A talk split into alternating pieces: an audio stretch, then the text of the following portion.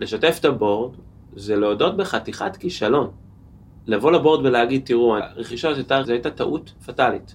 זה באמת להודות בכישלון, בשלב שאני צריך לשכנע את הבורד על דברים אחרים, ולהגיד להם, זה האינטואיציה שלי, סמכו עליי, מה לסמוך עליך? לפני בדיוק עשר דקות דיברנו על איזה כישלון היה לנו פה.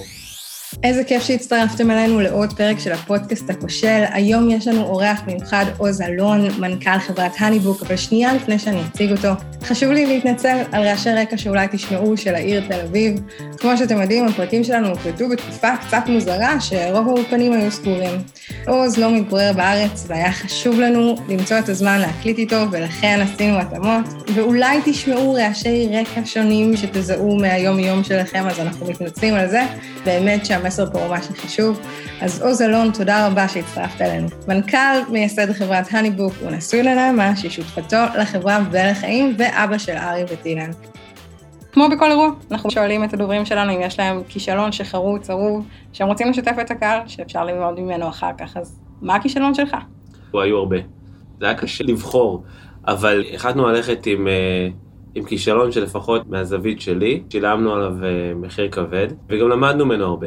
אני רוצה לחזור לשנת 2016. בתחילת השנה רכשנו חברה שנקראת Wedding Spot, חברה בארצות הברית. פגשתי את המנכ"לית המייסדת של החברה כמה חודשים לפני כן, והיא תיארה לי את השלב שהם נמצאים בו. מהרגע הראשון ראינו את הפוטנציאל של מה אפשר לעשות לאחר שנרכוש את החברה הזאת, וזה היה נראה לי כמו אחלה עסקה שבעולם שאנחנו חייבים ללכת עליה, ובדיעבד היו נורות אדומות עד, עד לרגע העסקה.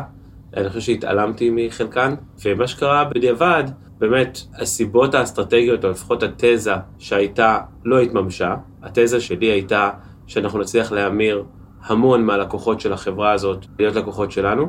זה לא התממש, אפילו לא כמעט. בתוך פחות משנה, כמעט כל העובדים של החברה התחלפו.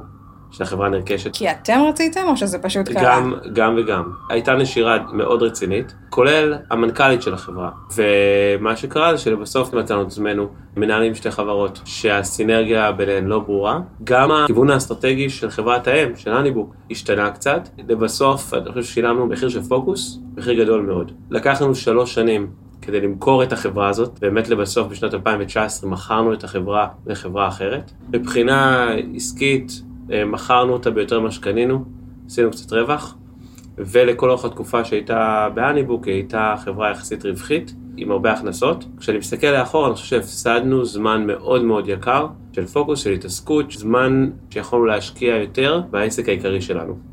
לעשות כזאת הוצאה, זה איזושהי הצהרה ללכת ולקנות סטארט-אפ אחר. מה בעצם היה המניע מאחורי זה?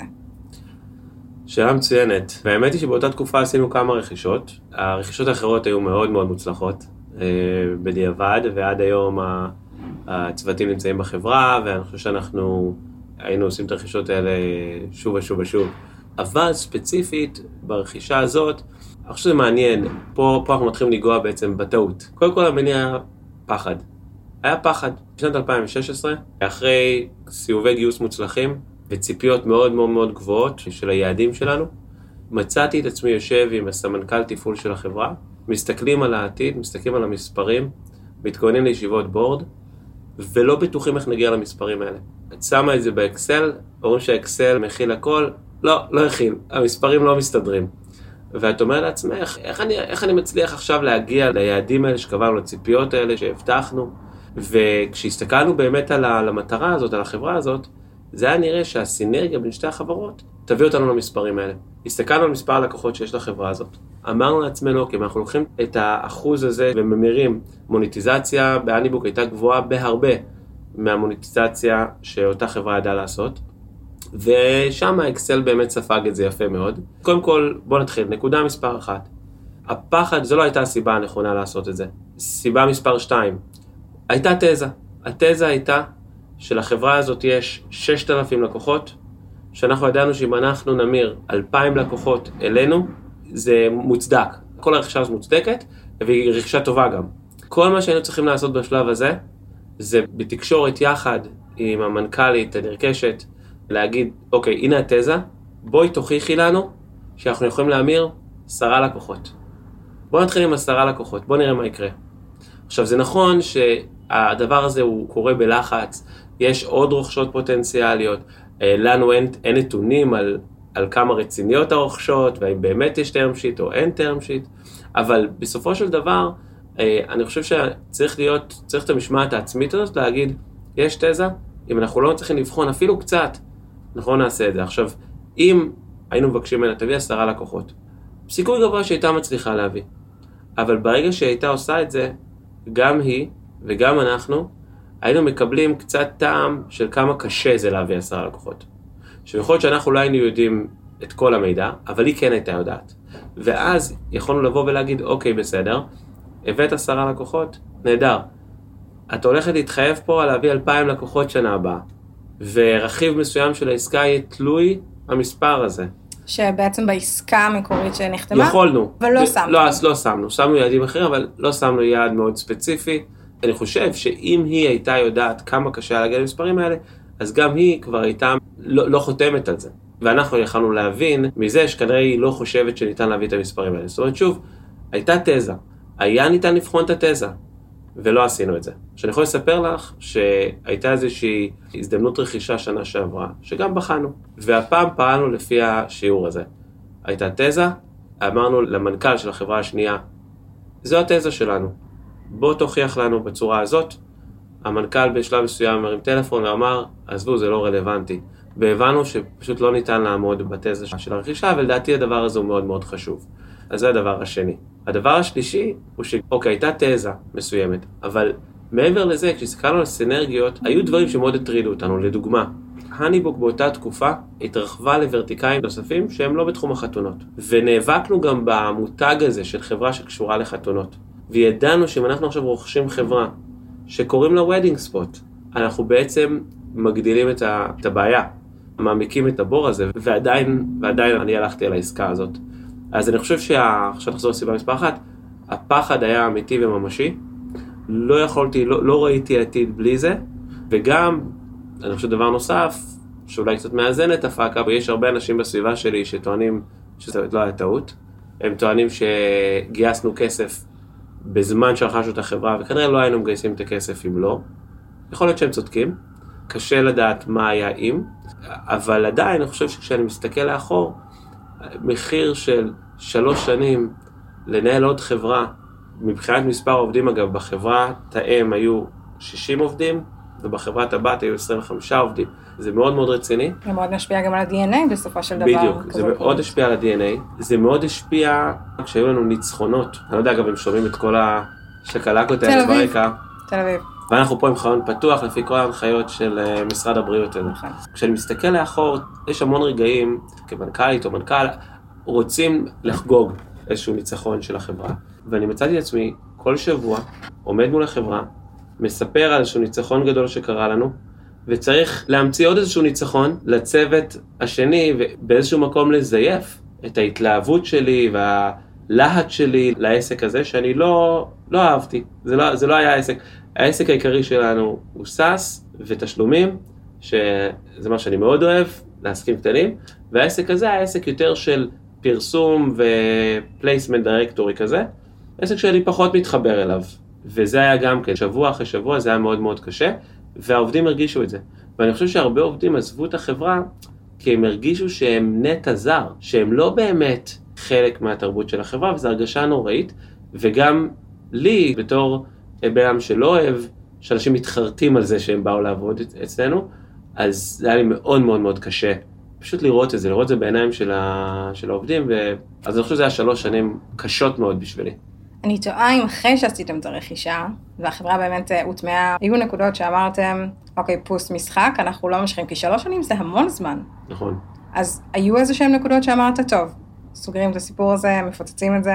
אני חושב שאם אני אמיתי עם עצמי, קצת פחות משנה אחרי הרכישה, ידעתי בוודאות שאנחנו נמכור את החברה הזאת. זה פשוט לקח זמן. זה לקח זמן, וגם למכור חברה זו התעסקות. והרבה אנשים אצלנו במחלקת כספים היו צריכים לעבוד על זה יום ולילה, לגרום למכירה הזאת לקרות. אז אני חושב שידעתי את זה כבר. עכשיו, מהרגע שיודעים את, את מי משתפים במידע הזה, אז את הבורד שיתפתי. לשתף את הבורד זה להודות בחתיכת כישלון. לבוא לבורד ולהגיד, תראו, הרכישה הזאת הייתה, טעות פטאלית. זה באמת להודות בכישלון. בשלב שאני צריך לשכנע את הבורד על דברים אחרים, ולהגיד להם, זה האינטואיציה שלי, תסמכו עליי, מה לסמוך עליך? לפני בדיוק עשר דקות דיברנו על איזה כישלון היה לנו פה. זה רק באשמתך, זאת אומרת, זו הייתה תחושה שלך לעשות את זה, תמכנו בך. אז הבורד כן ידע. אבל מעבר לבורד, למי עוד ניתן לספר? להנהלה של אותו נטע זר? כאילו, איך זה גורם להם להרגיש? לעובדים אחרים בחברה? זה מאוד מאוד קשה, אי אפשר לשתף הרבה אנשים, וגם כשאת רוצה למכור את החברה, אז צריך להיות כל כך דיסקרטי, וגם בדיסקרטיות, עם, עם, למי מנסים למכור? למתחרים הישירים של אותו ביזנס. אז, אז זה גם מאתגר מאוד. את רוצה לדבר עם המתחרים הישירים, אבל לא לספר להם שרוצה למכור, זה קשה. ואיך סיפרתם את זה לחברה? לחברה שלכם, להניבוק, ביום שהחלטתם באמת למכור, איך תקשרתם את זה לעובדים? כי כמו שאתה אומר, זה יכול לעורר הרבה מאוד שאלות אחרות, שלא בהכרח קשורות בכלל לעניין. עם יציבות של העסק או כל דבר כזה, זה, יש לזה דברים פסיכולוגיים שבעצם משפיעים על העובדים שלך. נכון. אז כמה דברים. אחד, הפחד הגדול שלי מהנושא הספציפי הזה, היה איך כל העובדים בחברה יסתכלו עלינו מאותו יום והלאה. אם אנשים ישחזרו לאחור ויגידו, רגע, עוז, אתה עמדת מולנו, מול כולם, שזה העובדים כבר של האניבוק, עמדת מולנו והתרגשת באיזשהו ניצחון של הצוות הזה, לפני מספר שבועות, והנה אתה מכרת את הזה. בנוסף, ניהלת תהליך די רציני וארוך, מאחורי הגב של כולם. יש פה משבר אמון. אז אני חושב שהדבר הזה מאוד, אה, מאוד חששתי ממנו. הדבר השני שמאוד חששתי ממנו, זה כשאני עומד מול העובדים של החברה הנמכרת, של, אותו, של אותה מחלקה, ואני אומר להם, אנחנו מוכרים אתכם לחברה ההיא. אני לא בא איתכם, אבל הם קנו אתכם, עכשיו, מהיום אתם שייכים ל... זה נשמע... וזה הפעם השנייה שעושים להם את זה. כן, לא, האמת שדווקא היו אולי שניים מהפעם אה, אוקיי, הראשונה. כן. בסדר. אולי. אז זה מסר נוראי. כשבדרך כלל חברות נמכרות, אז עומדים בחברה ואומרים, תראו, אנחנו החלטנו להצטרף לחברה ההיא, ואני מאוד מתרגש מזה, אני, אני מאוד אוהב את ההנהלה, ואנחנו הולכים לעשות שם דברים מדהימים. וזה... זו הייתה הזדמנות, אז כן, טוב לכולנו. פה לא ניתן להגיד את זה, אני לא הולך איתם. אז מה עושים? והאמת ששם דווקא יש סיפור מעניין. אנחנו את ההצעה, את הרוכש בסוף, הרוכשת, לקחנו את ההצעה לא הגבוהה, שזה מאוד מעניין, השארנו המון כסף על השולחן, שזה לא טריוויאלי בכלל, זה לא טריוויאלי שהבורד גם יסכים לזה, כאילו מבחינת הבורד, בוא נמכור למרבה המחיר, אבל לא עשינו את זה, ולמה?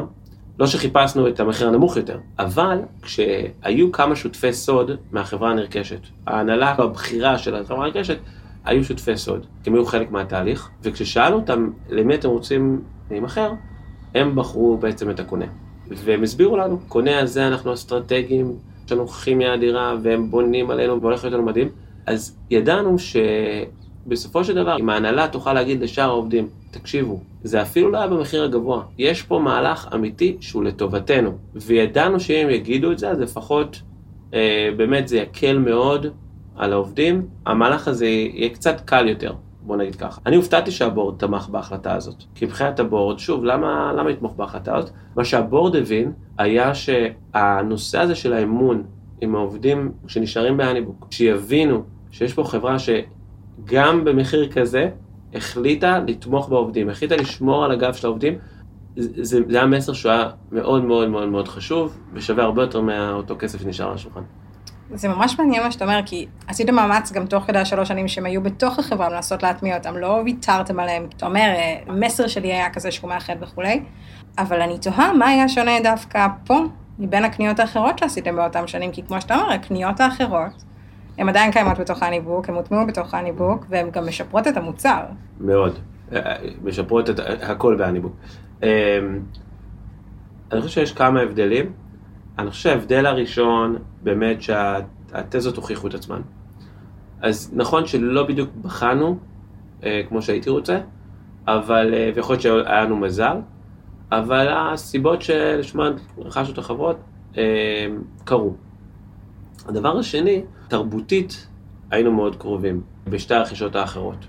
אני, אה, אני הרצתי ועד היום מעריץ את המייסדים של שתי החברות שנרכשו, באמת, באמת אוהב אותם. הם אה, עדיין חלק מהניבוק? כן, לאחד קוראים גיא, ולשנייה נטלי, יש החברה השנייה, והם שני אנשים שאני מעריץ, אין, אין, אין דרך אחרת אה, אה, להגיד מה אני מרגיש כלפיהם. עד היום, וזה גם היה נכון אז. אני חושב שהעובדה הזאת, כנראה שהיא תרמה, היה לנו את הקשר הזה, היה לנו את ההערכה ההדדית הזאת, וזה הוכיח את עצמו גם בתוך התרבות של HoneyBook. זה לא היה המצב עם החברה השנייה, וזה גם understatement. אז אני חושב שגם זה, זה משהו שהוא גם מאוד מאוד חשוב. כמה תרבותית אנחנו מרגישים uh, קרובים, וגם מרגישים שהם יקדמו את התרבות שלנו. זאת אומרת שהם ייכנסו לתוך חברה והם בעצם ייתנו ערך מוסף מבחינת ערכים, מבחינת תרבות, מבחינת מה שהם מביאים. אה, ואני חושב שראינו את זה. דיברנו על כישלון שהוא מאוד גדול ומאוד ספציפי. בתור מנכ"ל, בטח יזם של חברה שגם קיימת כבר כמה שנים על המפה, אה, הכישלונות לפעמים הם יומיומיים וקטנים מאוד, אבל משפיעים בסופו של דבר על החברה. ואני תוהה איך אתה כפאונדר אה, ומנכ"ל מתמודד עם כישלונות ביום-יום, ומה אתה מעביר לעובדים שלך, שזה כזאת שאלה נוספת, אבל בוא נתחיל באיך אתה מתמודד עם כישלונות. זו שאלה טובה. הכנסנו לתוך ערכי החברה, זה הערך הרביעי מתוך אה, חמישה ערכים, ערך שנקרא We are fearless, מתוך ניסיון באמת, ככה מהיום הראשון של החברה, להזריק את העובדה שזה משהו שהוא חשוב. Fearless זה להיות חסר פחד, אנחנו לא רוצים להיות חסרי פחד, אבל כן רצינו לאפשר ולעודד לקיחת סיכונים. אה, אני חושב שכחברה, גם כשהיו פדיחות רציניות מאוד, אני לא חושב שהיה רגע שבאמת העמדנו בן אדם מול כל החברה ואמרנו, הנה הפדיחה. אז מהבחינה הזאת, לדעתי לאורך זמן, אני חושב שאנחנו מאוד מקבלים את העניין הזה, וגם מודים בטעויות. אני מקווה שאנחנו עושים את זה מספיק. עכשיו, האם אנחנו חוגגים כישלונות? שמעתי שיש כאלה שחוגגים כישלונות, אני לא יכול להגיד שזה, שאנחנו עושים את זה. יכול להיות שאנחנו צריכים. אני חושב שמשהו אחר אבל, אה, שאולי בזה אנחנו לא עושים מספיק, ואולי אנחנו צריכים לעשות יותר, אני חושב שאנחנו, אנחנו לא לוקחים מספיק סיכונים. ואולי שם זה משהו שאנחנו צריכים להשתפר בו קצת. אנחנו התמכרנו בשנים האחרונות לעמידה ביעדים, שזה לא דבר רע לעמוד ביעדים, אבל בעולם של חדשנות, כשאת מאוד מאוד מאוד רוצה לעמוד ביעד, כנראה שאת תמשיכי לעשות את מה שאת יודעת שעובד. את לא תנסי לעשות יותר מדי משהו שמעולם לא בחנת. אמ, אז אני חושב ששם אנחנו צריכים להשתפר. אה, זה בתוך היעדים של השנה הזאת, של 2021 שלנו. הטמענו את זה בשפה ואמרנו, זה מה שאנחנו מצפים מכולם, אנחנו רוצים לראות יותר מזה. ראינו לקיחת סיכונים ב-2020, שבאמת הביאה תוצאות מדהימות. לקחנו את הלמידה הזאת ואמרנו, אנחנו רוצים להטמיע אותה ב-2021. אני מקווה שזה גם, שאנחנו נדע לעודד גם כישלונות במקומות שצריך. בהתחשב במה שהמוצר שלכם וקהל הלקוחות שלכם ומה ש-2020 הייתה בשביל כל העולם, יכול להיות שיש פה הרבה לקחים באמת שאפשר לקחת, אבל מעניין אותי מה שאתה אומר, אם נכון, זה מתחיל מלמעלה והכל, אבל היום לצורך העניין, אם עובד יבוא אליכם רעיון שאתה רואה אותו נכשל, תגיד לו ישר לא, תשלח אותו לעשות את המחקר, איך בעצם מתמודדים עם כזה דבר, ואני בטוחה שלעובדים שלכם יש לא מעט רעיונות להצלחה של העסק. זו נקודה מעניינת, היה לנו איזשהו דיון על זה בהנהלה לפני כחודשיים. סמנכ"ל דווקא הרגיש שזה משהו לא יצא לפועל, כי אני לצורך העניין לא אהבתי את הרעיון. ודווקא אמרתי, אבל במשך שנה, כשאתה מנסה להוציא את הדבר הזה לפועל, אני תמיד אישרתי את זה. מעולם לא עצרתי את זה, תמיד אמרתי כן. הוא אמר לי כן. הוא אמר לי, אמרת כן, אבל אתה לא, אתה לא, לא, לא ממש היית בתוך זה והאמנת ברעיון הזה. עכשיו, לי זה היה, זו הייתה שיחה קשה, כי אני לא צריך להאמין בכל רעיון, כן? כאילו, אם נעשה רק את הרעיונות שאנחנו מאמין, שאני מאמין בהם, אנחנו בטוח ניכשל. הרבה רעיונות שאני לא האמנתי בהם הם אלה שהצליחו והביאו את החברה שלנו לאיפה שהיא נמצאת. אבל עם זאת, אני חושב שכן למדתי איזשהו, איזשהו לקח באותו יום, כי גם כשלא מאמינים ברעיון, אבל עדיין מאשרים אותו, יש דרך לעשות את זה. וצריך לתת לעובדים את ההרגשה ש... תראו, אני לא אעמוד עם שלט אמרתי לכם מעבר לפינה. אז אני חושב שכן למדתי שם משהו, אני מקווה שאני גם אדע ליישם אותו. לרוב, הרבה רעיונות שלא האמנתי בהם יצאו לפועל, ושוב, חלקם היו הצלחות מאוד רציניות, שבזכותן אנחנו איפה שאנחנו נמצאים היום. זה ממש מעניין. דיברנו על 2020, זו הייתה שנה מאתגרת לכולם. אבל העסק שלכם בעצם מתעסק בעסקים קטנים ועצמאיים. אמנם לא נכון. בארץ, אבל המשבר הזה הוא היה כלל עולמי, ודווקא השוק המרכזי שלכם, שהוא צפון אמריקה, נפגע מאוד קשה מזה. מה עושים שונה שכשבעצם העצמאים שמשתמשים בפלטפורמה שלכם לניהול העסק שלהם, העסק שלהם נכווה? אה, אני אגיד שאחד, נכון מאוד, וגם, לא רק שהעסק שלנו הוא לעבוד עם עסקים קטנים, אלא המודל הכנסה שלנו מתוך ההכנסות שלהם. אם הם לא מכניסים כסף, אנחנו לא מכניסים כסף. לפחות חלק מההכנסה שלנו וחלק ארי מההכנסה שלנו. אז את צודקת מאוד. היו רגעים מאוד מאוד מפחידים השנה. במהלך הפודקאסט אני חושב שדיברתי על פחד יותר מדי, אבל פחד זה חד משמעית חלק מהחיים של... פחד הוא שריר, הוא כן, שריר בגוף השריר. שלנו. כן, ראיתי איזושהי קריקטורה שמאוד הצחיקה אותי אתמול, אני, אני אראה לך אותה. איך אה, החיים של יזם, זה מתחיל בכזה, hell yeah, התלהבות, ואז oh fuck, oh fuck, oh fuck, oh fuck, oh fuck, ואז כזה, hell yeah, oh fuck. אתה יודע שמותר להגיד את המילה הזאת בפודקאסט הספציפי הזה, אז אני מרשה כמובן, לעצמי. אנחנו מעודדים את המילה כן. הזאת. אבל אה, זה החיים של יזם. אני חושב שבאמת ב-2020 לגמרי תחושת הפחד הורגשה כמו שצריך, בחודש מרץ בעיקר, ואז קצת ב- ב- לתוך אפריל, ובאמת גם אחר כך. אבל אה, מה שקרה אצלנו, את יודעת, אומרים שברגעים הקשים ביותר, הפנים האמיתיות אה, נחשפות. אחד הפנים האמיתיות של, אה, של העובדים בחברה אז נחשפו. אני חייב להגיד שאני התאהבתי לגמרי. העובדים בחברה באניבוק נרתמו בכל הכוח, קודם כל בשביל הלקוחות, ואחר כך אחד בשביל השני. זה היה מדהים לראות, היה מין תחושה כזאת, אף אחד לא יעזוב, אף אחד פה לא יצא לחל"ת. אנחנו כולנו, כולם בשביל אחד ואחד בשביל כולם. הייתה ממש תחושה כזאת מדהימה. ו- וברגעים מאוד קשים, כאילו סגר, ילדים בבית, לחץ ופחד וזה, ועדיין, אנחנו פה אחד בשביל השנייה, אנחנו פה בשביל הלקוחות, וזה זה היה מדהים לראות את זה, וזה לי אישית נתן אנרגיה אדירה. הדבר השני שראינו זה לקוחות שלא עוזבים. על אף שאת רואה שהעסק שלהם נפגע כל כך, את מצפה שיבואו, יבטלו את המנוי שלהם, אפילו הצענו, לא, הלקוחות נשארו. הלקוחות האמינו שהם נפגעים כרגע, אבל הם הולכים לשרוד את זה. והם האמינו שאנחנו מאוד מאוד חשובים לתפקוד שלהם. הם לא מתכוונים להפסיק לשלם את המנוי החודשי שלהם. הדבר הנוסף שראינו אצל הלקוחות, ראינו כמה הם יצירתיים ועמידים. מצד אחד מתמודדים מכה לפעמים אנושה, מצד שני מוצאים את הדרך ויכולת לייצר הכנסה.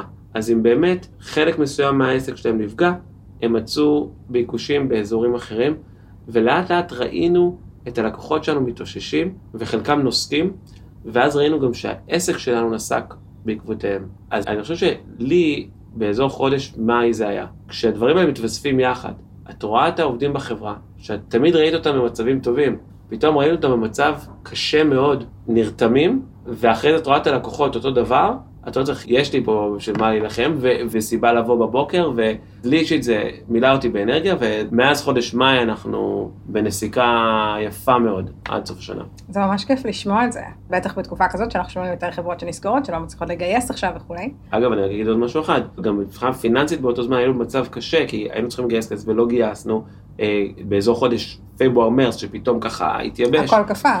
אבל באזור חודש מאי, כשגם המשקיעים ראו את מה שאנחנו רואים, אז כבר השקיעו בחברה, וכל המשקיעים פנימיים של החברה רצו להשקיע, כל אחד רצה כמה שיותר, כל, כל הדבר הזה יחד, היה לנו מזל. יש לנו מזל שיש לנו את העובדים האלה, יש לנו מזל שיש לנו את הלקוחות האלה, שאנחנו בשוק הזה, אז אה, כן. האי ודאות והפחד הזה שדיברנו עליו, שהם כל כך נוכחים, לא רק ב-2020, אבל בכלל הם נוכחים בטח כשקיבלת את ההחלטות אם למכור את החברה, או לקנות חברה מסוימת, או כישלונות של מוצר מסוים, רוב היזמים מגיעים הביתה ויש להם איזשהו cut מהסיפור הזה, אתה בסופו של דבר נשוי לשותפה שלך. איך מנהלים את זה? זה מעניין, אז קודם כל אני לא מכיר מציאות אחרת, נתחיל בזה. ודווקא אני חושב הפוך, אני לא יודע איך רוב בני האדם חוזרים הביתה והם צריכים להתחיל לתאר את מה שהם עברו במהלך היום. אני לא יודע איך עושים את זה. איך מתארים לבת זוג או לבן זוג מה עברת כל היום? מי אמר למי ולמה את מרגישה את מה שאת מרגישה ולמה הדבר הזה הוא ממש גדול או ממש קטן. אני רואה את זה עם ההורים שלי, אני מתאר להורים שלי את, ה, את מה שאני עובר וזה, ואני מרגיש שבסוף יש פערים וצריך לתת המון רקע וגם לחברים. אז אני לא מכיר מציאות אחרת. אולי נעמה לבד הייתה מצליחה, אני לבד לא הייתי מצליח להרים את את החברה הזאת, אז אני חושב שלי יש מזל. נדבר קצת על החברה, אז באמת הזכרתי בהתחלה שהרטנשן פה הוא נורא גבוה. שעובדים לא עוזבים אתכם באמת לאורך השנים, ואני תוהה איך בסופו של דבר אתה מאתגר עובד, יצירתיות או כל דבר אחר, חמש, שש שנים להישאר באותו תפקיד, איך בעצם משאירים עובדים בסביבה כזאתי? אבל לא יודע אם יש לי תשובה. זה משהו שאני חושב עליו הרבה לאחרונה, כי זמן הממוצע של עובד כאן, עובדת, הוא ארוך מאוד. חגגנו עכשיו חמש שנים למספר עובדים, ו... ואנחנו שומעים את השאלה הזאת. אני חושב שאחד, אני יכול להגיד שאנחנו חושבים כל הזמן על העובדות ולעובדים, שהם בראש מעיינינו. לפעמים אנחנו מפשלים, ואנחנו לא שמים לב לדברים, לניואנסים, ואנחנו אנחנו מפספסים משהו, אבל אני יכול להגיד באמת בלב שלם, שאנחנו חושבים כל הזמן על העובדות ועל העובדים של החברה הזאת, ומנסים ככה להתאים את עצמנו לציפיות ולצרכים. לדעתי לאורך זמן זה הוכיח את עצמו.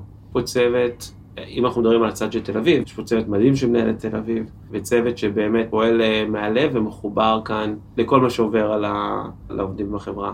אז לדעתי הנושא הזה, הקרבה והאכפתיות, משחקת תפקיד משמעותי. בנוסף, נוצרו בו חברויות. כשיש לך חברים במקום מסוים, ואת מרגישה שאכפת לאנשים ממך ואוהבים אותך מאוד, זה גם עוזר. אבל הדבר האחרון, הוא שאני חושב שיש להרבה מהצוות כאן אחריות אדירה. אני מאמין שיש איזשהו חופש פעולה, יש המון אמון בצוות כאן, ולדעתי זה גם משחק תפקיד, אנשים מרגישים את זה, הם יודעים שנותנים בהם את האמון, הם יודעים שיש להם אחריות גדולה, הם יודעים שאם הם עוזבים, יש לזה משמעות, זה יהיה, יהיה אימפקט. אם הם יעזבו, יהיה אימפקט שלי על הלקוחות, על, ה, על, ה, על החברה, ולדעתי מבינים את זה. ואני חושב שזה גם כנראה עוזר להם אה, לרצות להישאר. עם זאת, החברה לא תיפול לבן אדם שיעזוב. היא לא תיפול אבל תיפגע. לא שמעתי מייסד שמודה בזה. לא, אני בהחלט... אז אם לא מודים, אז כן, אז כנראה לא מודים בזה, אבל בטוח כן, חושבים את זה. כנראה. כן. אמ, כשפשפשתי בעבר שלך, ראיתי שהעבודה הראשונה שלך אה, הייתה בעלים של בר. זה הייתה באמת העבודה הראשונה שלך? אני חושב שאניבוק זה העבודה הראשונה שלי, כי בעלים של בר, מה כבר, מה כבר בעלים של בר עושה? לא, אני אומרת לעצמי, היית בעלים של בר, כאילו, זה, זה, בתור עבודה ראשונה זה, זה חתיכת תעוזה. הרי ברים זה הדבר שהכי נסגר כן. מהר בישראל. כן, יש, יש בזה משהו. תראה, הייתי רוצה את הקרדיט הזה, אבל זה לא נכון. אנחנו היינו שותפים בבר שכשאני חושב לאחור על קבלת ההחלטות להיכנס, זה לא היה rocket science. ידענו, ראינו שאלו הביקושים שיש, המחיר ההפסד, זו, אני באותו זמן למדתי תואר ראשון ותואר שני ועשיתי התמחות. באותו זמן, אז אני לא חושב. בנוסף אבל אני אגיד, מעבר לזה שאני לא חושב שהסיכונים היו גבוהים, אני חושב שהאהבה לדבר הזה הייתה גדולה מאוד. אני אישית מאוד מאוד מאוד אוהב לייצר חוויות אה, לאנשים. זה התחיל בגיל צעיר, האמת יחד עם נעמה, אנחנו יחד מגיל 16. מטורף.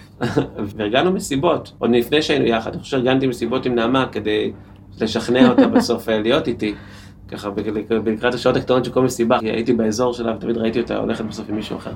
ליצור חוויה לאנשים, לשמח אנשים, זה דבר שתמיד מאוד מאוד מאוד אהבנו, עד היום אנחנו מתים על זה, אין דבר שאנחנו אוהבים להגיד לעצמנו שאנחנו uh, experience driven, ומאוד אהבתי את המושג הזה.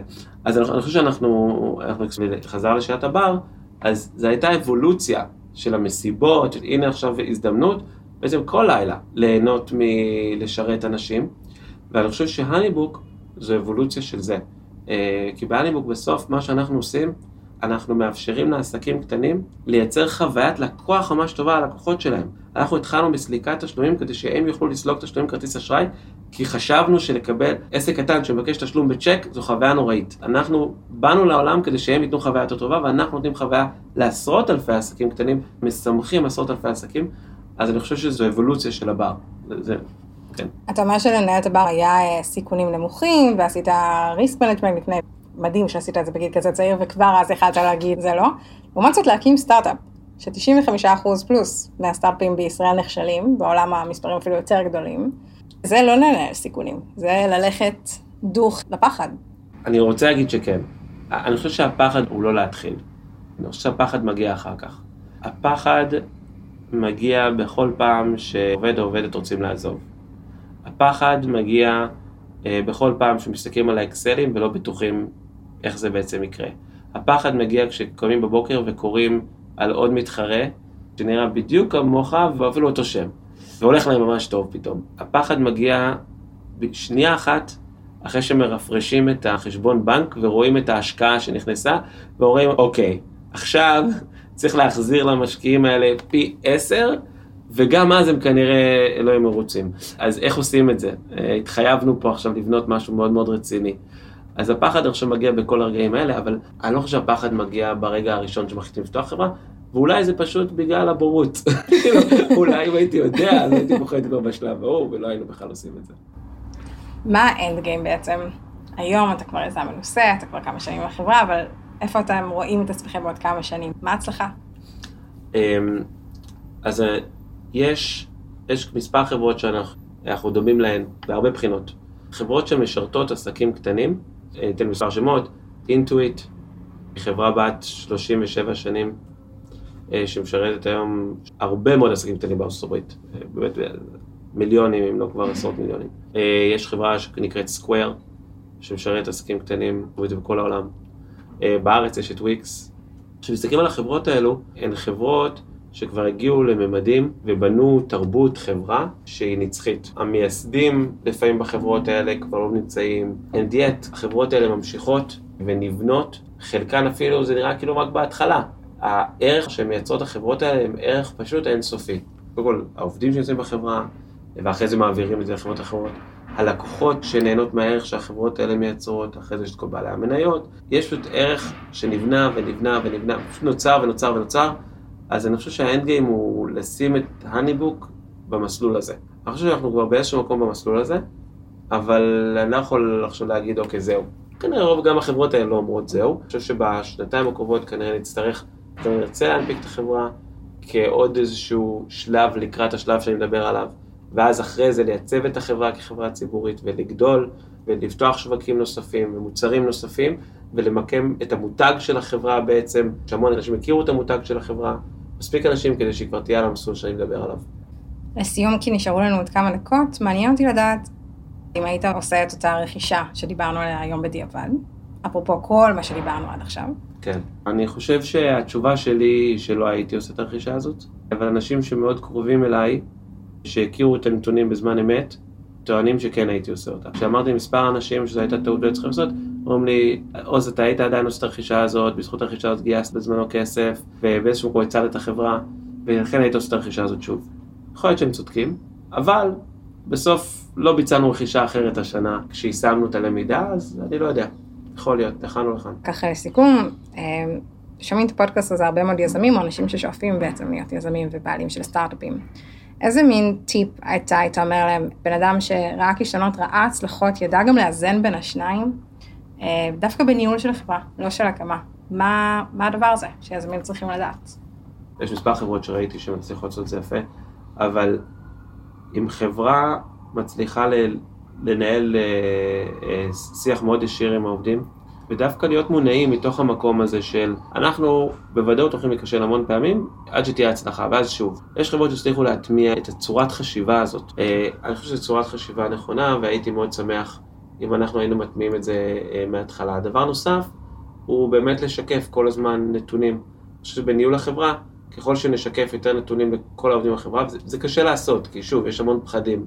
גם יש לנו איזושהי הרגשה שכשאנחנו חושבים על הפחדים שלנו, אנחנו מעצימים את זה על העובדים, אנחנו חושבים שוואי, אם, אם הם ירגישו מה שאני מרגיש כרגע, הם בטוח קופצים פה מהספינה.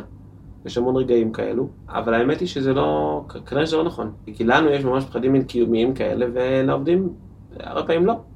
הם מזהים את, ה, את האתגר, הם אומרים, אוקיי, צריך להתמודד איתו, ויותר מגיע מהם הרבה פעמים, לרוב.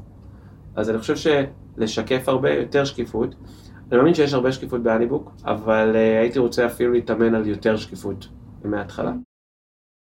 עוז, המון תודה לך שהצטרפת אלינו היום. זה היה פרק שאני חושבת שהרבה אנשים צריכים לשמוע, גם אם יזמים מנוסים, גם אם זו פעם ראשונה, כל אדם שמנהל צוות צריך לשמוע את ההדהוד הזה, צריך לשקף כל הזמן לאנשים שאיתך מה שקורה.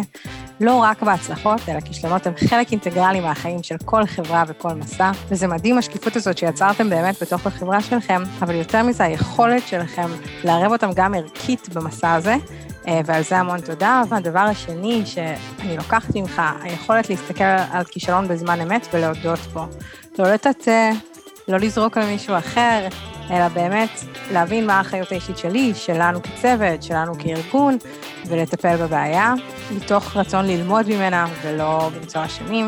אה, אז עוז אלון, המון תודה, אנחנו נורא שמחים שהצטרפת אלינו, ושיהיה לכולכם שבוע טוב, ומה הכישלון שלכם? ספרו לנו על זה, באתר יש שאלון שבו אתם יכולים למלא טופס קצר, אולי אתם תהיו המרואיינים הבאים שלנו.